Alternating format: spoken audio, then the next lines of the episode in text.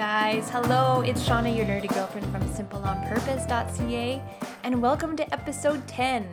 You know, I never really gave much thought to how long this podcast would be going. I just started it on a whim. I thought I love podcasts. Maybe some people would prefer Simple Saturdays in a podcast, so I'm just going to do that. So here we are, episode 10, and it feels good. It feels like we're getting into a groove.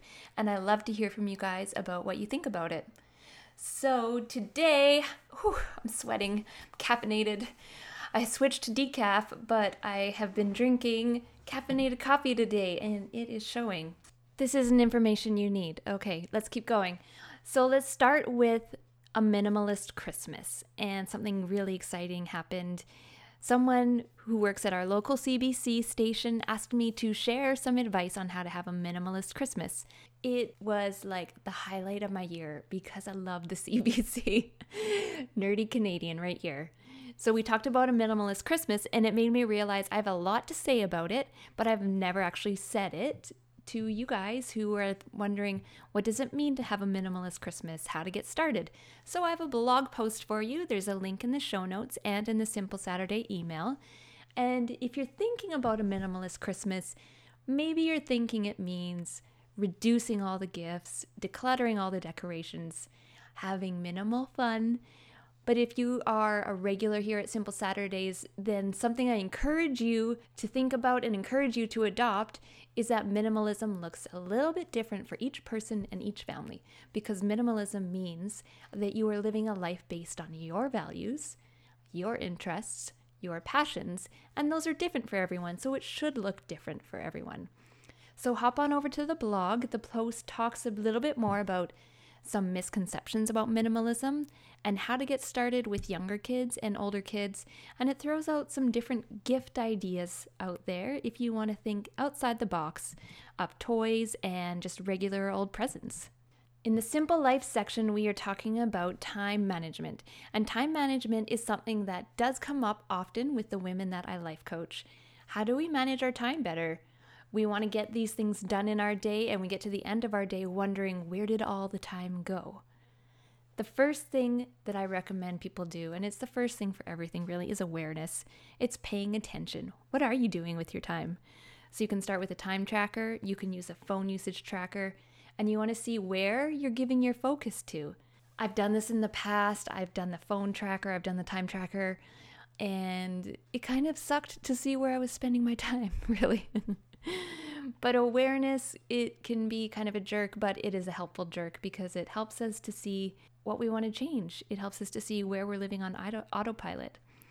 I was going to write more about time management, but there was a really great podcast episode by Awesome with Allison. I'm going to link it in the show notes. She sums it up so well the approaches to take when you're looking at how you're spending your time and different mindsets that you can shift about how you spend your time and wrapping it up with Simple Home.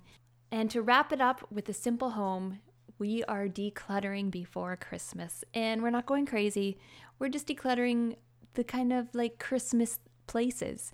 So last month we did the big toy declutter. I can link that in the show notes. I did the baking cupboard. I did the pantries because we're actually getting rid of two pantries in our kitchen and moving them down into the office here for storage. We're renovating my office. It is like I'm surrounded by tools and everything still. We've also made a dent in the craft stash. And moms, if you guys have kids who know how to keep lids on felts, please send me all of your tricks because I've tried everything and, you know, all of our felts are dry. I'm tossing them out. I'm so mad at them. Actually, I'm trying to save them and recycle them. Gotta be nice to the earth. So I think I'm just gonna stop buying felts. Anyways, that has nothing to do with this. We are doing a declutter. And the nice thing about a declutter is it's also a roundabout way to do an inventory of what you do have. So, doing this declutter helps me make better shopping lists for maybe the food I want to get, for the stuff I'm going to buy my kids, and just for the little things that I want to have stored at home. Another declutter I often do when we're getting set up for Christmas is decorations. I will take out things that are broken because it's like every year Christmas decorations are breaking. The nativity scene is broken like my angels got broken in half. It's tragic, but I can't keep that stuff. So throwing out that old stuff and also throwing out stuff that I've always just had just because if I don't love it, or it's like not really useful to me, I'm going to let it go. And what's happening that I've noticed this year is I am seeing kind of the aesthetic I want to have for Christmas, kind of the look and feel I want my home to have for Christmas. I've never really thought about it before, but I think I've just gotten rid of enough uh, of the excess over the years that it's starting to shine through. So that's exciting. My challenge for you is what's one area you can do a quick or a thorough declutter just to get you ready for Christmas? All right, guys, this has been a short and sweet, simple on Saturday, probably because of all the caffeine, but I'm glad you're here. And I have a challenge for you, second challenge for you. If you would like me to cover something on the Simple Saturdays email, podcast, or on the blog, please send me a note and let me know what it is. I'd love to cover all the topics that are on your brain and just kind of help you guys live more simple on purpose. All right, have a great weekend. I'll talk to you later.